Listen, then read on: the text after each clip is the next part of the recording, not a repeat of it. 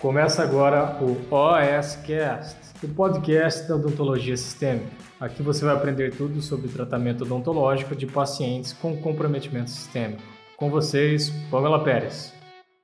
Hoje a gente vai falar sobre os dois tipos principais de exames de sangue que eu tenho que solicitar para o meu paciente oncológico. Então, ó, eu não sei se você tem essa dificuldade aí, docs.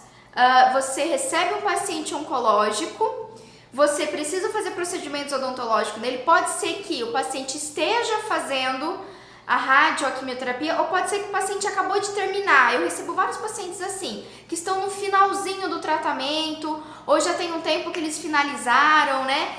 E aí, às vezes, você precisa fazer procedimentos cirúrgicos, estéticos, reabilitação.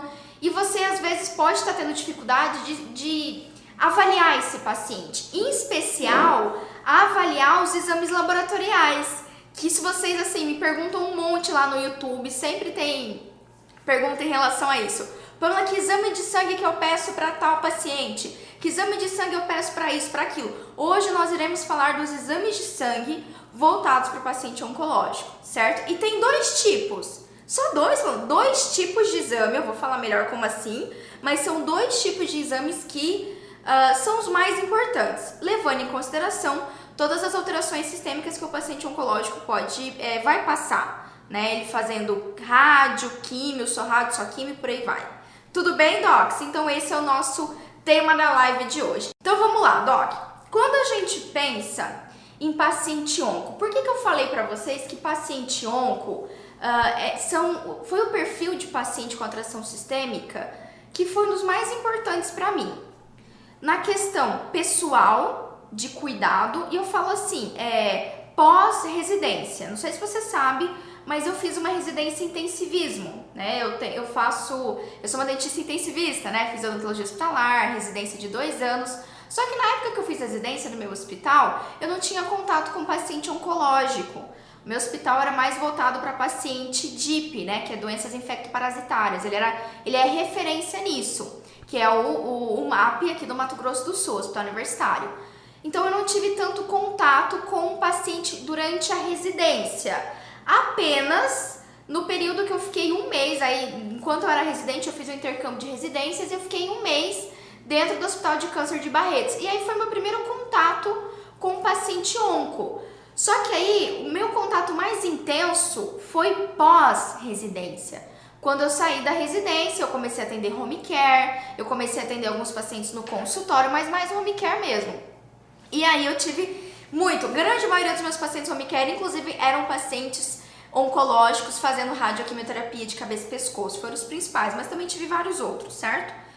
E exatamente esse paciente transformou minha carreira seja ela assim satisfação realização profissional de você realmente fazer a diferença na vida de um paciente, como também financeira. Tá? Então assim, doc, eu não sei como que você tá hoje. Eu não sei como que você tá durante essa pandemia, né? Não tá fácil para ninguém, também não sei em que momento você tá vendo esse vídeo, mas a gente ainda tá em certo isolamento social, certo não, né? Estamos em isolamento social, ainda estamos é, enfrentando essa pandemia, lutando contra ela. Então pode ser que você esteja passando por muitas dificuldades nesse período como dentista, né? Não tá sendo fácil para ninguém, inclusive.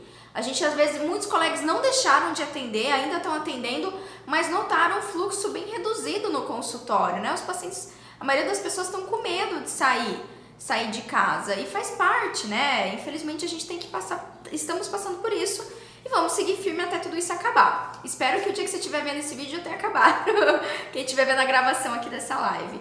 Mas, é, e exatamente nesse período que, não sei se você sabe, tá? Mas o paciente oncológico, ele não deixou de fazer radioquimioterapia durante a pandemia. Não foi suspenso isso.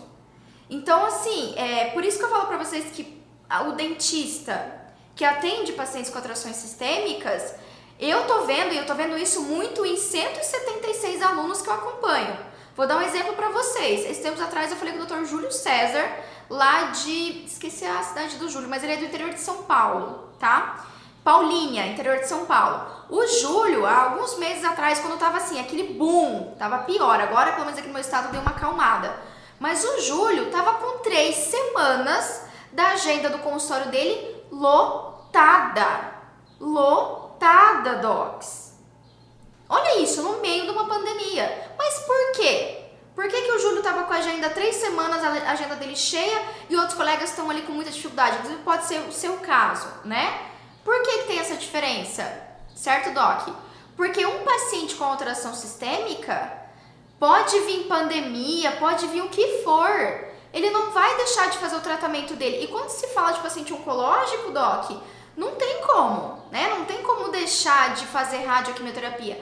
Inclusive, essa semana eu tava dando uma olhada nos últimos os últimos uns artigos aqui no PubMed, essa semana não, ontem eu tava olhando artigos no PubMed em relação ao coronavírus, sequelas, e eu encontrei já artigos dizendo que o coronavírus é, tem dificuldade, dificuldade, dificultado o tratamento odontológico, perdão, o tratamento de pacientes oncológicos.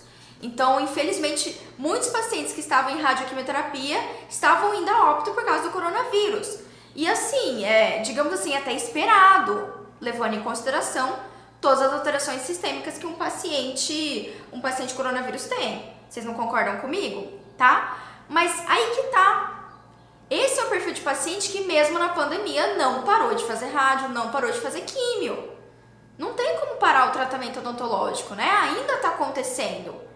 E ó, uma informação para vocês se, se é que você ainda não sabe, tá? Antes da gente entrar aqui na parte clínica, é importante você ter isso, saber a realidade do Brasil.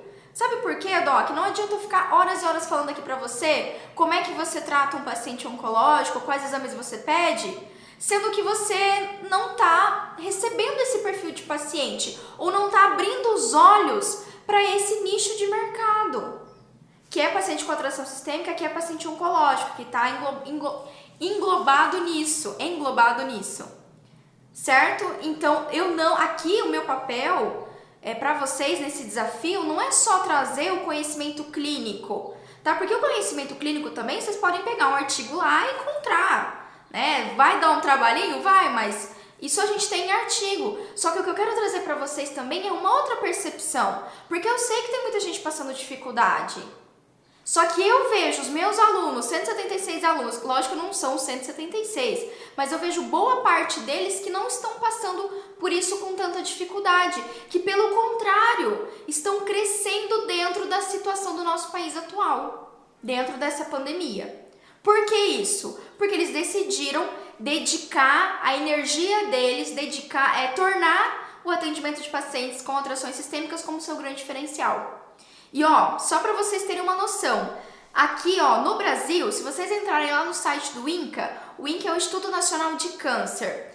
O INCA, é, sempre a cada dois anos, ele lança uma estimativa do número de casos de câncer no Brasil. E ó, a última estimativa deles é que entre, o, entre esse ano, tá? Desse ano até 2022, ou seja, os próximos três anos, a estimativa é que tenha 625 mil novos casos de câncer no Brasil.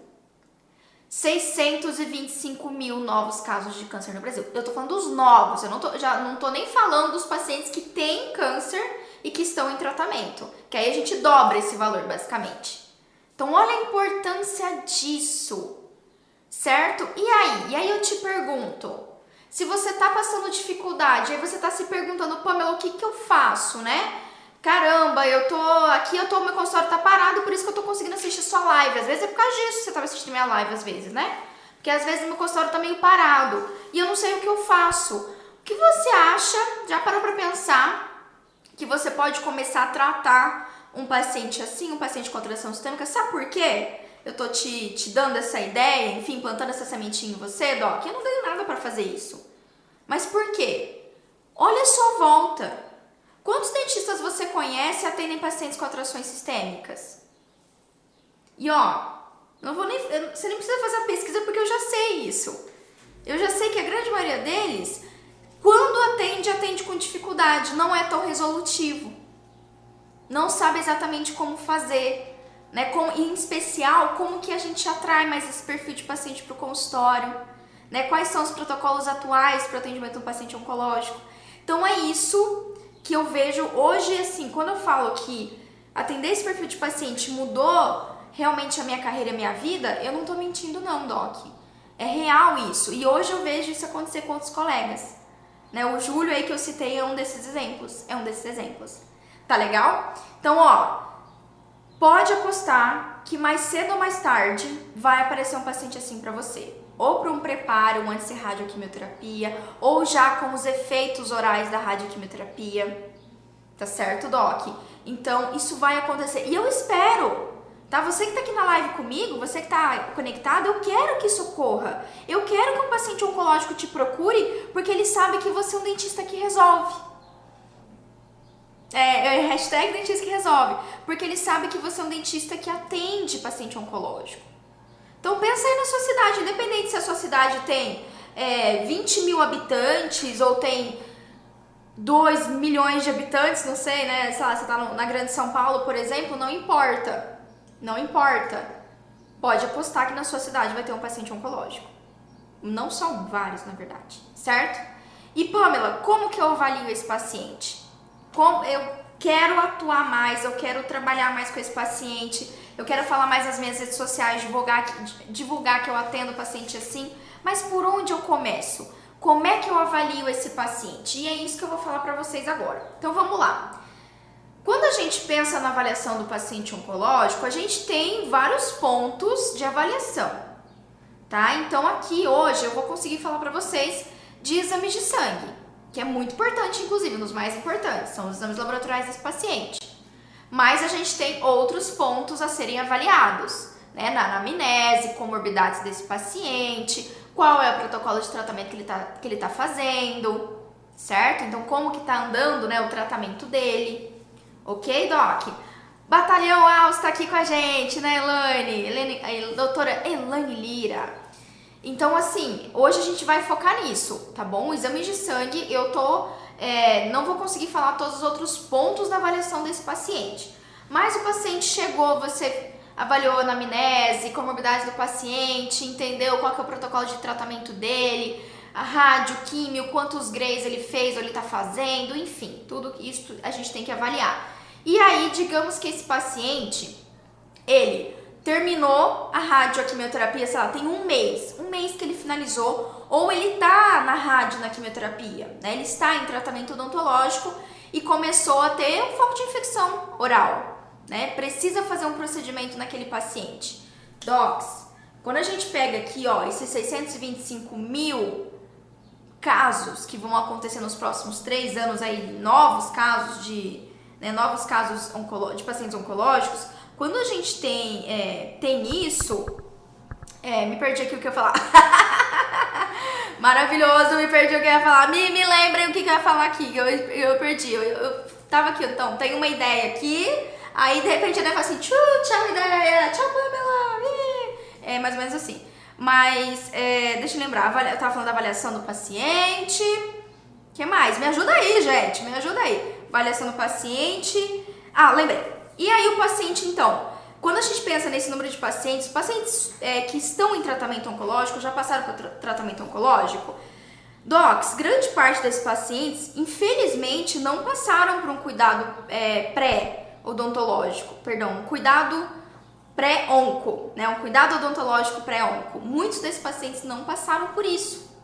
E aí, no meio da rádio da quimioterapia, ou logo depois que ela acaba, o paciente tá com dor, tá com infecção.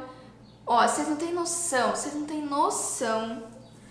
Gente, é tão triste falar isso pra vocês, mas o número de pacientes que eu já atendi que tiveram que parar a radioquimioterapia por dor oral, dor intraoral, por foco de infecção oral. Aí você vai olhar, tem tártaro, tem doença periodontal, tem restaurações que estão é, com ranhuras, não estão polidas, tem dente com mobilidade, tem dente fraturado, a prótese não está bem adaptada, o paciente emagreceu, a prótese está machucando.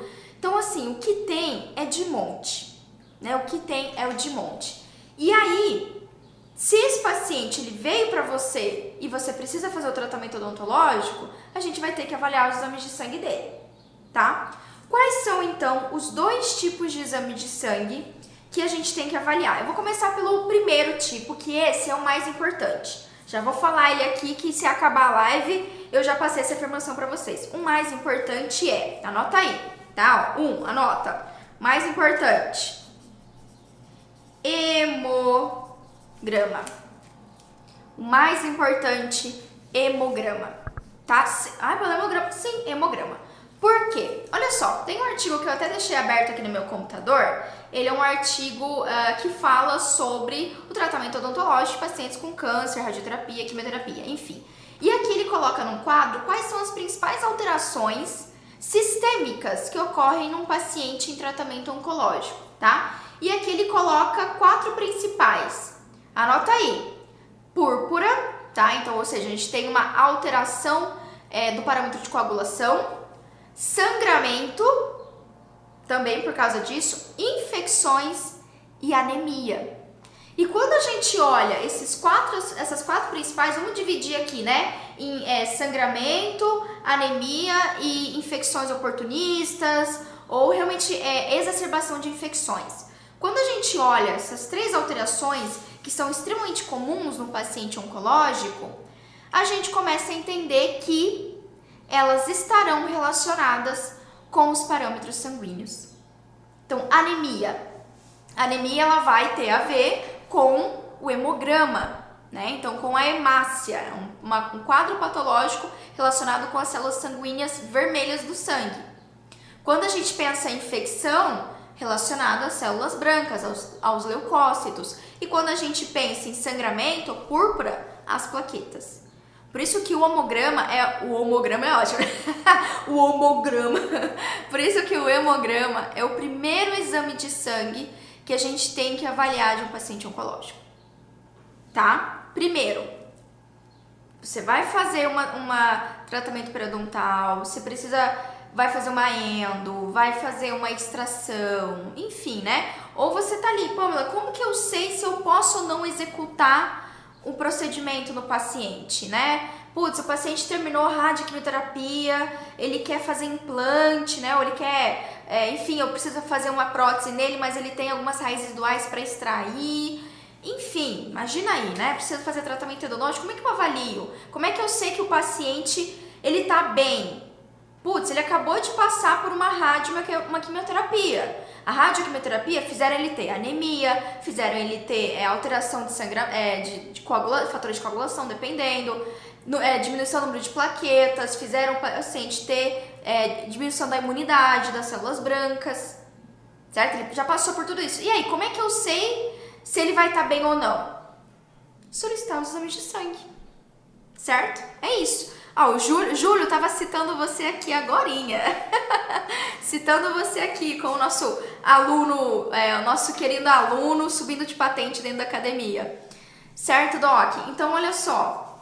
Hemograma. E aí, o que, que nós vamos olhar no hemograma? Anota aí que hoje a nossa live tá bem clínica. Eu trouxe para vocês muito da realidade da, digamos assim, do Brasil quando se trata de pacientes com câncer, mas a gente vai ser bastante clínico. Então, quando a gente olha o hemograma, Todos os fatores ali são importantes. Inclusive, aqui no meu canal do YouTube, tá? Quem tá vendo esse vídeo gravado, no meu canal do YouTube tem uma playlist só de exame de sangue.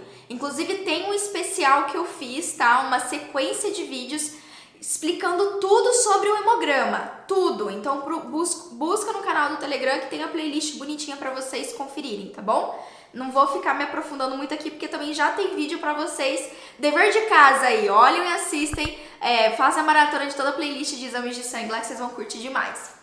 Bom, e aí, dentre todos os parâmetros, tá? Dentro do hemograma, então, hemograma completo, a gente tem, primeira etapa ali eu tenho o eritrograma, depois eu tenho o leucograma e depois eu tenho a contagem de plaquetas. Todo hemograma vai ter isso. Primeiro ponto que a gente vai olhar do, desse paciente onco vai ser o eritrograma, onde a gente tem os parâmetros das células sanguíneas vermelhas, dos eritrócitos, das hemácias, certo? E aí ela vai, tá, vai ter inclusive contagem de hemácia e por aí vai. E aí a primeira coisa que a gente vai olhar vai ser a, anota aí, hemoglobina. tá? A hemoglobina vai ser o primeiro parâmetro, assim, o que eu mais vou bater meu olho ali, sabe? O primeiro parâmetro que eu vou olhar vai ser hemoglobina. Por quê? Bom, se eu vou fazer um tratamento num paciente onco, né, que acabou de terminar o tratamento, ou enfim, né, seja lá se ele está fazendo ou já terminou, pós-radioquimioterapia, eu preciso entender se ele ainda está com um quadro de anemia ou se isso já melhorou, certo? E é por isso que a gente olha o HB, que é a, a hemoglobina, tá? Hemoglobina, HB, enfim, vocês vão, falar, vocês vão ouvir eu falar desses dois termos. A gente vai olhar ali para ver o quão grave, primeiro para ver se ele ainda está com o quadro anêmico e o quão grave está. Pamela, por que, que o paciente tem um quadro anêmico? Por que, que tem todas essas alterações sanguíneas, que a gente também conhece como pancitopenia, quando todos os parâmetros sanguíneos estão diminuídos, certo, Doc? Isso ocorre em decorrência de um efeito colateral tanto da rádio como da quimioterapia, né? Então a gente tem é um tratamento agressivo e é comum, é comum, é variável, tá? Não é ah, é porque o paciente é onco que vai estar tá uma anemia profunda. Não, não.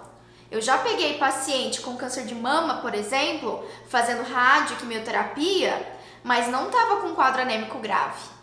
Então não é, nenhum paciente é igual ao outro, tá, doc? A gente não pode generalizar os pacientes oncológicos. Até, inclusive, a hora que a gente falar do segundo tipo de exame de sangue, você vai entender melhor isso.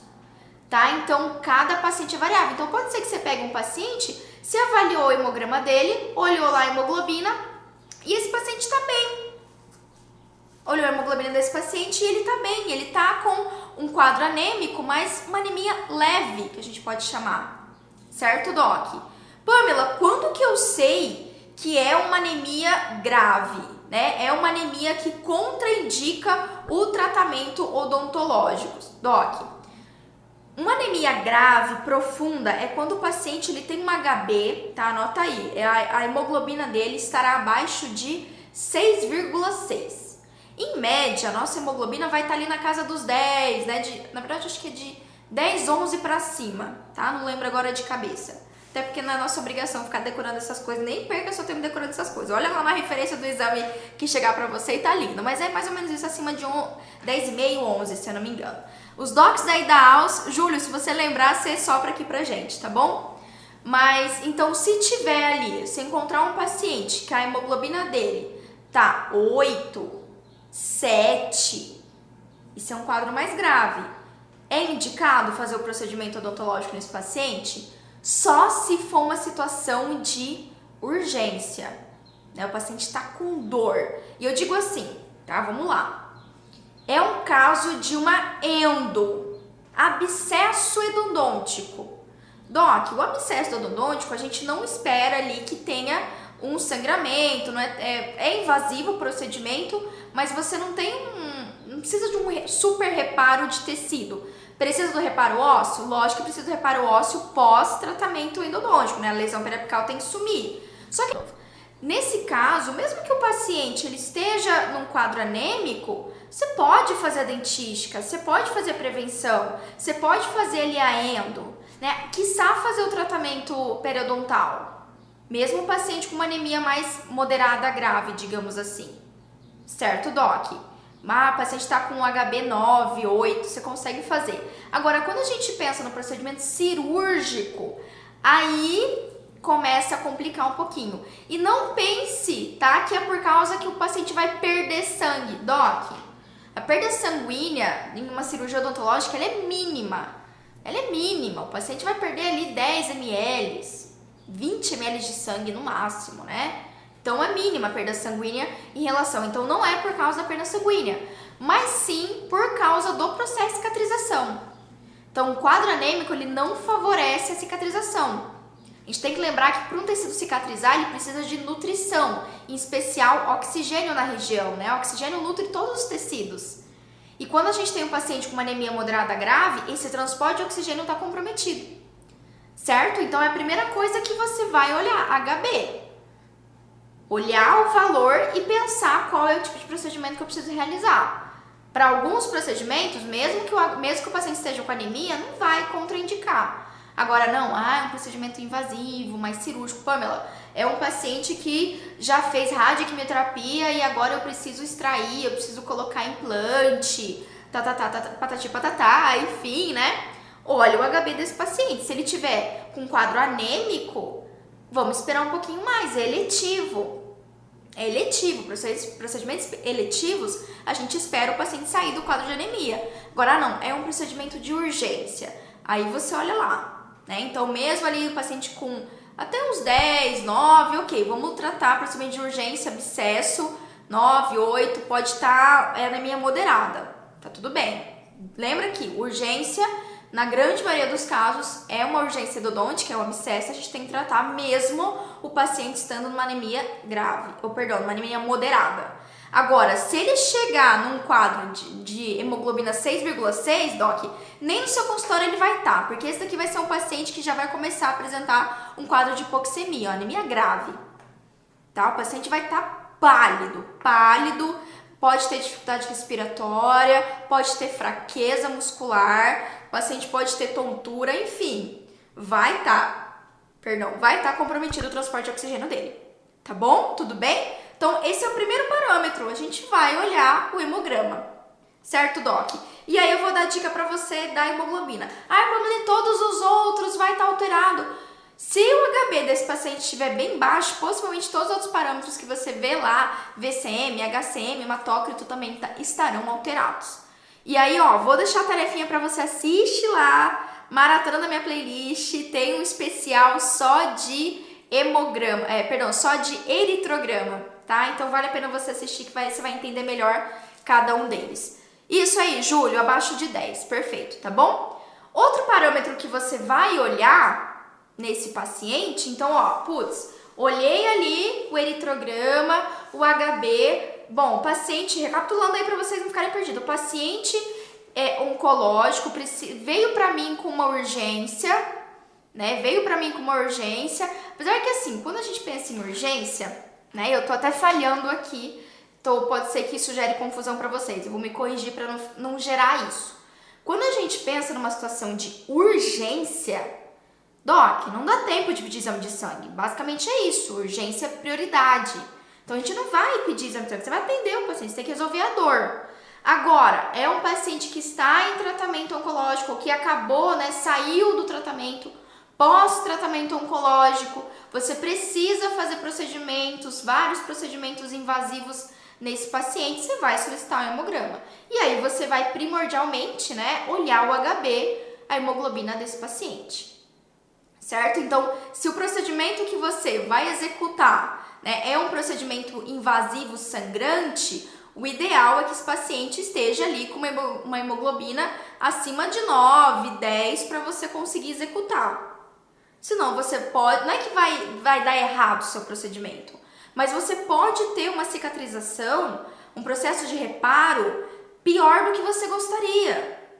É aquele paciente que o pós-operatório dele não vai ser bom, certo? Ele vai sentir dor, vai, uh, vai ficar aquela ferida cirúrgica, ela pode infeccionar mais facilmente, pode ser colonizada por outras bactérias mais anaeróbicas do que aeróbicas pelo fato de ter baixa tensão de oxigênio no local, né? Baixo, baixo oxigênio na, regi na região, certo, docs? Então, nesse sentido, tá? Se eu confundi vocês, perdão aí, porque eu acabei falando de, de urgências. Então, olhei o HB, perfeito. Pô, meu HB tá legal. O paciente, assim, tá num quadro.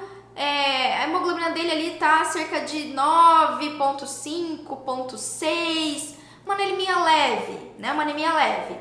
Tudo bem, não contraindica o procedimento odontológico, mesmo os invasivos, tá? Você vai conseguir fazer sim. Fechou? Outra coisa que você vai olhar depois que você vê todo ali o eritrograma, você vai examinar o leucograma, né? O leucograma a gente tem os parâmetros, a contagem de células brancas, as células de defesa, certo, Doc?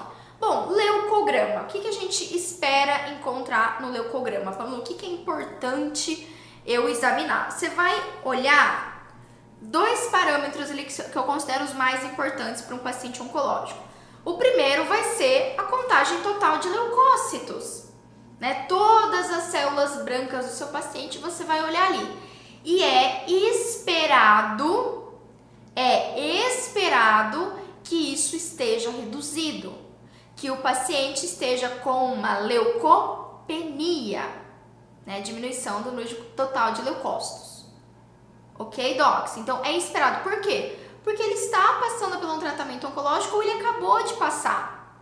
Agora, se eu olhei o meu leucócito, contagem total, e o paciente está legal, está bem, pronto, doc. Isso é o parâmetro que você precisava para continuar com o tratamento odontológico. Né? Então, olhei o HB, beleza, tá top o HB, paciente ou tá com uma anemia leve ou não tá com anemia, o paciente já tá se recuperando. Putz, mas ele fez radioquimioterapia. Fez, mas ele já tá se recuperando, ele já tá melhor. Né? O exame de sangue é padrão ouro. A gente não discute com fatos, né? Com os dados do exame de sangue. Então, se eu olhei ali, o paciente está bem, mesmo que ele tenha feito radio, radioquimioterapia, é um paciente que dá para passar pelo tratamento odontológico. Lógico, não vou entrar aqui em radio, radioterapia de cabeça e pescoço, não vamos citar aqui agora, tá? Vamos pensar que a gente tem paciente com câncer, câncer de estômago, câncer de próstata, câncer de mama, câncer de, pâncreas, de fígado, de rim, enfim. A gente tem câncer de tudo quanto é tipo. Câncer de pele, né? Então, inclusive o câncer de pele é o mais comum no Brasil, infelizmente, no geral, né? Entre homens e mulheres ele é o mais comum no Brasil. Certo, Doc? Depois, o câncer de boca, né? O câncer de cabeça e pescoço é, representa 5% dos cânceres que ocorrem no Brasil. Enfim, nessa estimativa aqui do INCA. Não acho que isso é pouco, tá? Não acho que isso é pouco, porque isso é alto. Vai por mim, isso é bem alto. Certo, Doc? Então, você vai olhar a contagem de leucócitos do seu paciente. Se tá tudo bem, a imunidade dele tá ok. Se Pamela, se não tiver bem, e se ele tiver com a imunidade baixa, tá contraindicado o meu tratamento odontológico?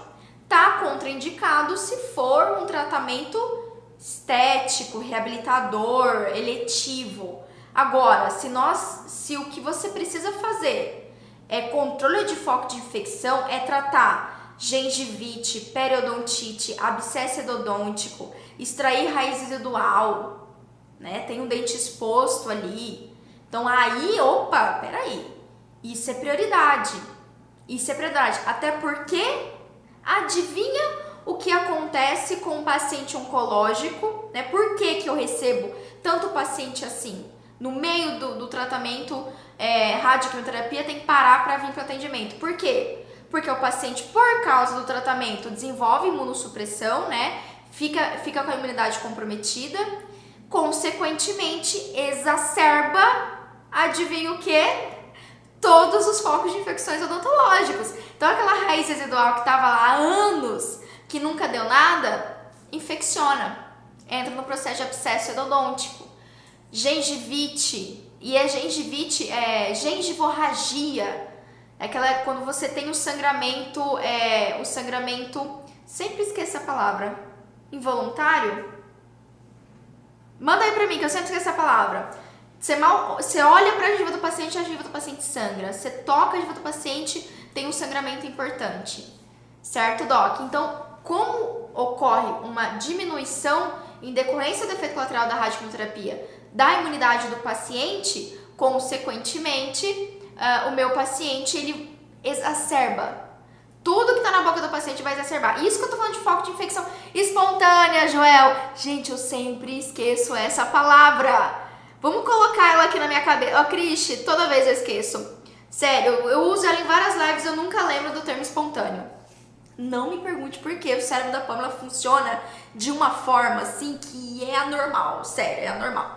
Ok, Doc? Então vamos, vamos juntando as pecinhas ali. Quando a gente entende os porquês, é muito mais simples de, de, de nós tomarmos uma decisão frente ao tratamento odontológico, né? Ok? Então, olhei meu leucócito, diminuição de leucócito é esperado para um paciente que está fazendo tratamento oncológico que acabou de terminar? Lógico que é. É um efeito colateral da radioquimioterapia. Quer dizer que não vai dar para fazer o tratamento odontológico mais uma vez?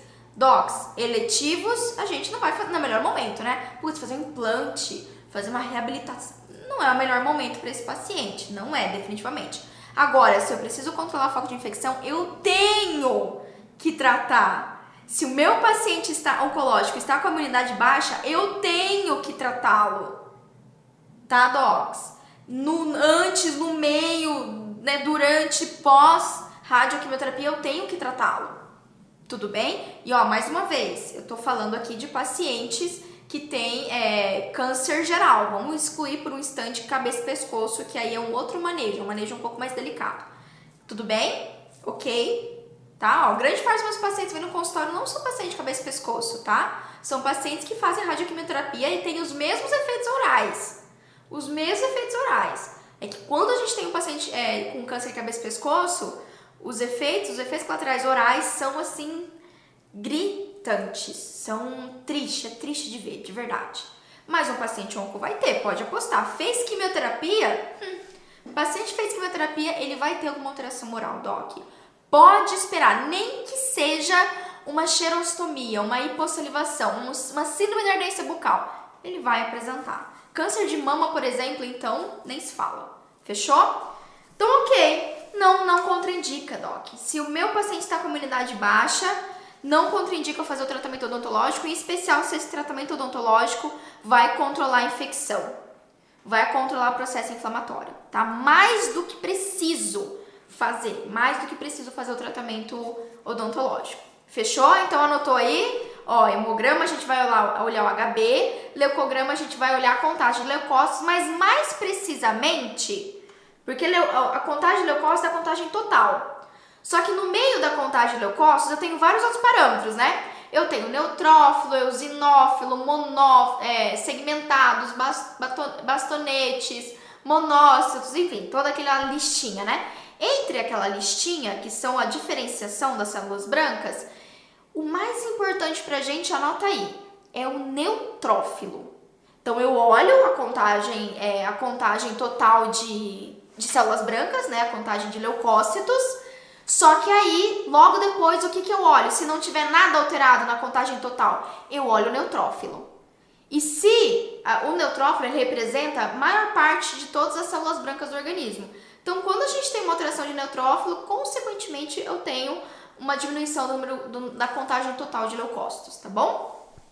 Por quê? Por que, que o neutrófilo é importante? Porque ali, quando a gente tem nosso, as, as nossas células brancas, eu tenho células brancas voltadas mais para processos inflamatórios, outras voltadas mais em situações onde eu tenho uma exposição do, do é uma exposição a um alérgeno, por exemplo, alguma substância tóxica. Eu tenho ali os macrófagos que vão sair comendo tudo, tudo que tiver, né? Enfim. E eu tenho. Perdão, deixa eu tomar uma água aqui, Doc, antes que fale. E aí eu tenho os neutrófilos. E os neutrófilos, eles são, tá? os primeiros combatentes, os primeiros combatentes numa infecção. Então, o neutrófilo ele é a célula de defesa mais importante num processo infeccioso, no combate de qualquer tipo de, de é, microorganismo que entrou no nosso corpo e está causando algum tipo de inflamação e infecção. Tá? São os neutrófilos. E aí, eles representam a maior parte das células brancas. E se eu tenho diminuição dele, quer dizer que o organismo do meu paciente está com uma deficiência de combater as infecções. Ele tem uma deficiência nisso. Certo, Doc? Por isso que ele é tão, tão importante. Parâmetros. Como que eu sei os parâmetros e tal? Bom, parâmetros de referência você vai ter lá no seu exame, até porque isso é variável de laboratório para laboratório, certo, Doc? Mas o que, que você tem que olhar em consideração com os neutrófilos? Os neutrófilos, se eu não me engano, eles vão variar. Júlio, se você lembrar aí, você me avisa. Eles vão, tá, vão variar, vão estar tá na contagem cerca de 2 mil, tá? Não lembro exato agora. Mas se a gente tem, anota, o que você tem que, digamos assim, gravar é isso. Se eu tenho um neutrófilo abaixo de 500, aí eu tenho uma situação de susceptibilidade, como eu falei, de infecções oportunistas, exacerbação das infecções bacterianas, então, a hora que a, imunidade do meu paciente cai e a contagem de neutrófilos vai caindo, vai ser aquele paciente que vai ter candidíase, tá? O quadro da mucosite do paciente piora pra caramba, ou mesmo da síndrome da ardência bucal, certo, Doc? Então, aí eu tenho uma. É, pode os quadros, os quadros infecciosos, aquela gengivitezinha, vira uma mega gengivite, né? Piora os quadros de abscesso, o paciente começa a sentir dor oral e por aí vai, muitas, muitas outras coisas. Tudo bem? Então, esse é o nosso parâmetro. E aí, exatamente nesse parâmetro aí abaixo de 50, né? Por exemplo, quando a gente tem leucócitos abaixo de 2000, tá? E neutrófilos abaixo de 500, o que a gente for fazer, nosso tratamento odontológico nesse caso tá contraindicado? Não. Não tá contraindicado definitivamente. Mas aí o que a gente vai precisar fazer? Se eu tenho um paciente que as células dele que combatem infecções estão reduzidas, eu preciso dar um apoio, né? Eu preciso ajudar o organismo do meu paciente, já que a imunidade dele está comprometida. Como que eu ajudo? Utilizando um medicamento que vai matar os micro-organismos, no caso as bactérias, né? Quando a gente pensa em infecção oral, odontológica são bactérias, geralmente bacterianas. Eu preciso utilizar um medicamento para diminuir essas bactérias e elas não acabarem é, causando um dano maior para o meu paciente. Então, nesse caso aqui, é o tratamento odontológico no paciente oncológico com. Nossa, até rimou, né? Tratamento odontológico no paciente oncológico. A gente vai precisar do uso de antibiótico. Ok? Então, ó, se você tá aí, é, essa semana também vocês perguntaram, ah, uso ou não antibiótico? Para todo, para tudo, na vida, na vida, anota aí, independente do paciente oncológico. Como que eu decido se eu vou ou não utilizar o antibiótico? Tem vários parâmetros, tá? Mas um deles é, um deles é, como está a imunidade do seu paciente? Porque se ele está imunocompetente, você pegou um paciente que fez radioquimioterapia, se olhou o exame de sangue dele, o leucograma dele tá maravilhoso, ou tá muito, a, a, é, tá sutil ali, né? Ainda tem, tem uma diminuição de imunidade mais leve. Ah, eu, não, eu vou ter que passar antibiótico porque é um paciente oncológico. Não. Não é a razão de você prescrever um antibiótico não é só pelo, não é pelo fato do paciente estar fazendo radioquimioterapia, e sim como está o organismo dele em resposta desse tratamento. Como eu falei para vocês, eu já tive paciente que fez, radioquim, fez é, radioquimioterapia e manteve os parâmetros laboratoriais estáveis. Teve uma leve é, diminuição de imunidade, um leve quadro anêmico, mas é leve, não foi grave. Pamela, numa situação de um leve, uma leve situação, o paciente está com, não está com anemia, mas a imunidade dele está um pouco mais baixa do que o normal. Lá nos parâmetros de referência está um pouco mais baixa. Ainda assim prescreva antibiótico? Bom, aí a gente vai ter que avaliar outros fatores, né? Mas se fosse, no caso de uma, uma, uma imunossupressão leve, só a imunossupressão leve de caráter isolado, não indicaria. Eu, Pamela, não faria antibiótico. Por quê? Porque a gente pode ter outros recursos. O que, que a gente, por exemplo, de, anota aí. Antes de você pensar em fazer uma cirurgia, um tratamento muito mais invasivo, qual que é o primeiro passo? Full Mouth Disinfection. O que, que é isso, Pamela? Nunca ouvi falar. Isso é um termo em inglês que, na tradução, digamos assim, literalmente é desinfecção total da boca. Então, se eu preciso fazer uma cirurgia nesse paciente, a primeira coisa que eu vou fazer nele, tá? Ele estando ali com a imunidade baixa, é controlar o foco de infecção da forma menos invasiva possível. Raspagem, irrigação de bolsa periodontal, profilaxia, certo, Doc? E a full mouth disinfection, você faz a raspagem, todos os elementos dentais, irrigação de bolsa periodontal, você faz a remoção de toda a saburra, raspagem lingual, remoção de saburra e para finalizar você dá uma clorex clorexidina 0,12% do paciente bochechar. Então imagina a faxina, literalmente uma faxina na boca, a full mouth disinfection. Então peraí, se eu já desinfeccionei, já eliminei grande parte da fonte bacteriana oral, mesmo que o meu paciente esteja com a imunidade um pouco mais baixa, eu já estou ajudando ele. Porque eu mecanicamente estou fazendo um controle de foco de infecção. Ó, clorexidina 0,12%, Doc. Vamos lembrar, tá? Eu, às vezes a gente passa, fica, fica na cabeça, ah, enxaguante bucal, enxaguante bucal. Clorexidina 0,12% é um antibiótico. É um medicamento não subestime, ó, hashtag não subestime, subestime o poder, não subestime o poder da clorexidina, tá? Não subestime, hashtag não subestime a clorexi. Não subestime a clorexi, tá? Porque ela é uma grande ferramenta. Então você pode começar por aí, por exemplo. Certo, Doc? Nesse caso, que eu tenho um paciente com uma diminuição da imunidade, eu preciso fazer tratamento odontológico. Eu começo com a full mouth, full mouth disinfection, já reduzo a contaminação oral, né, a contaminação gengival, lingual, dental, ali de placa bacteriana mesmo, daquele, da, daquela microbiota, porque quando eu precisar fazer cirurgia nesse paciente, mesmo ali com a imunidade levemente alterada, não necessariamente eu preciso prescrever antibiótico. Ai, Pamela, mas aí, aí ó, prescrição de antibiótico. Vou, dar outra dica para vocês. Dica número 2, tá? Panflix, Panflix. Vai lá no meu canal do YouTube e tem um vídeo completo que eu falo quando prescrever antibiótico e é, quando fazer profilaxia ou quando fazer terapia. Sério. Eu tenho um orgulho daquela live, que aquela live tá motherfucker. Live motherfucker é aquela live lá. Então, vai lá que você vai entender melhor quais são, digamos assim, é, os fatores que você tem que levar em consideração para prescrever uma terapia ou profilaxia antibiótica, tá? Então, o fator imunidade é um deles, certo? E aqui a gente precisa, anota aí, quando que eu preciso, Pamela, então, prescrever antibiótico para o paciente, se eu vou fazer um tratamento invasivo?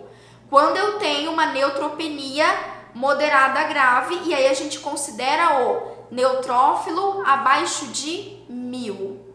Neutrófilo abaixo de mil, aí sim, obrigatoriamente eu preciso fazer a terapia ou a profilaxia antibiótica antes do tratamento odontológico do paciente onco, tá? Seja para fazer uma pério, fazer a endo, aí eu tenho uma neutropenia grave, moderada grave.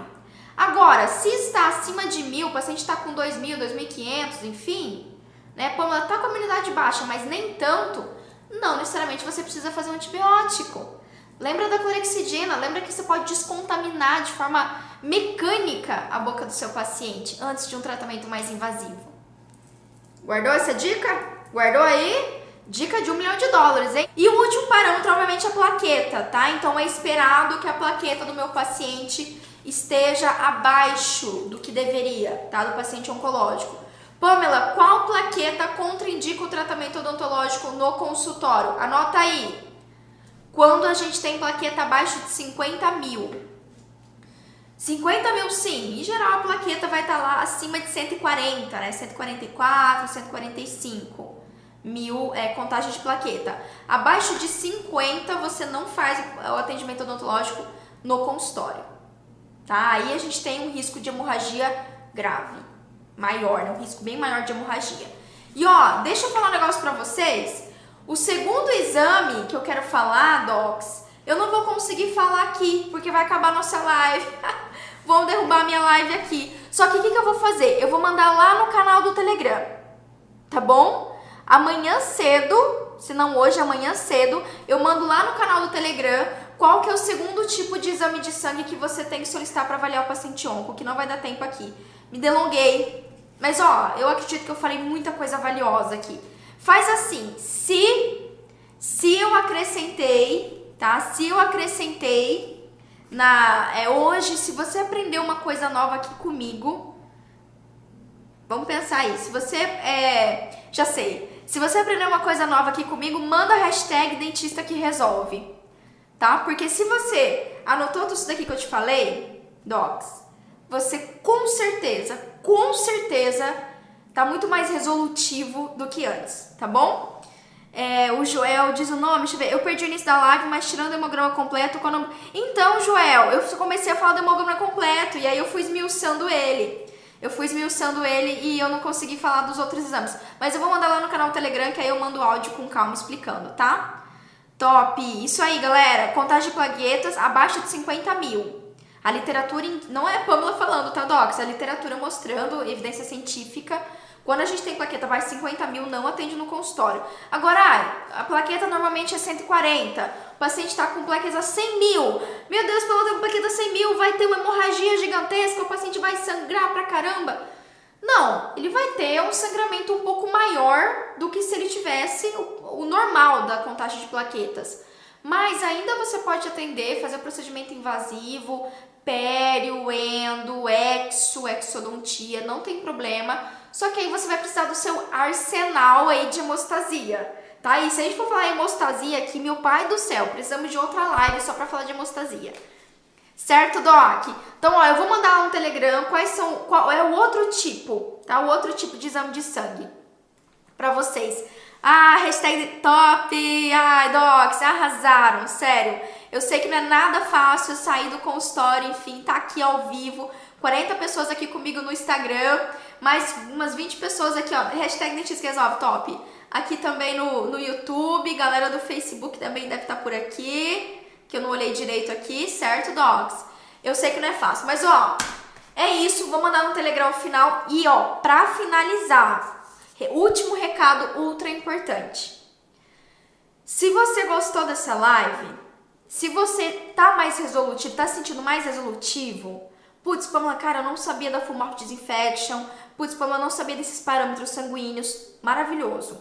Se você já sabe, então você não é o mesmo dentista.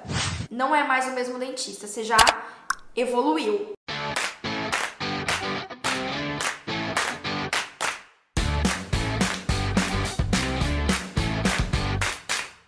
Você ouviu o OSCast, o podcast da odontologia sistêmica. Se você gostou desse episódio, tem muito mais nas nossas redes sociais. Siga-nos no Instagram, arroba Pamela P. Pérez, e no nosso canal do YouTube, Pamela Pérez. A gente se vê na próxima. Um abraço, até mais.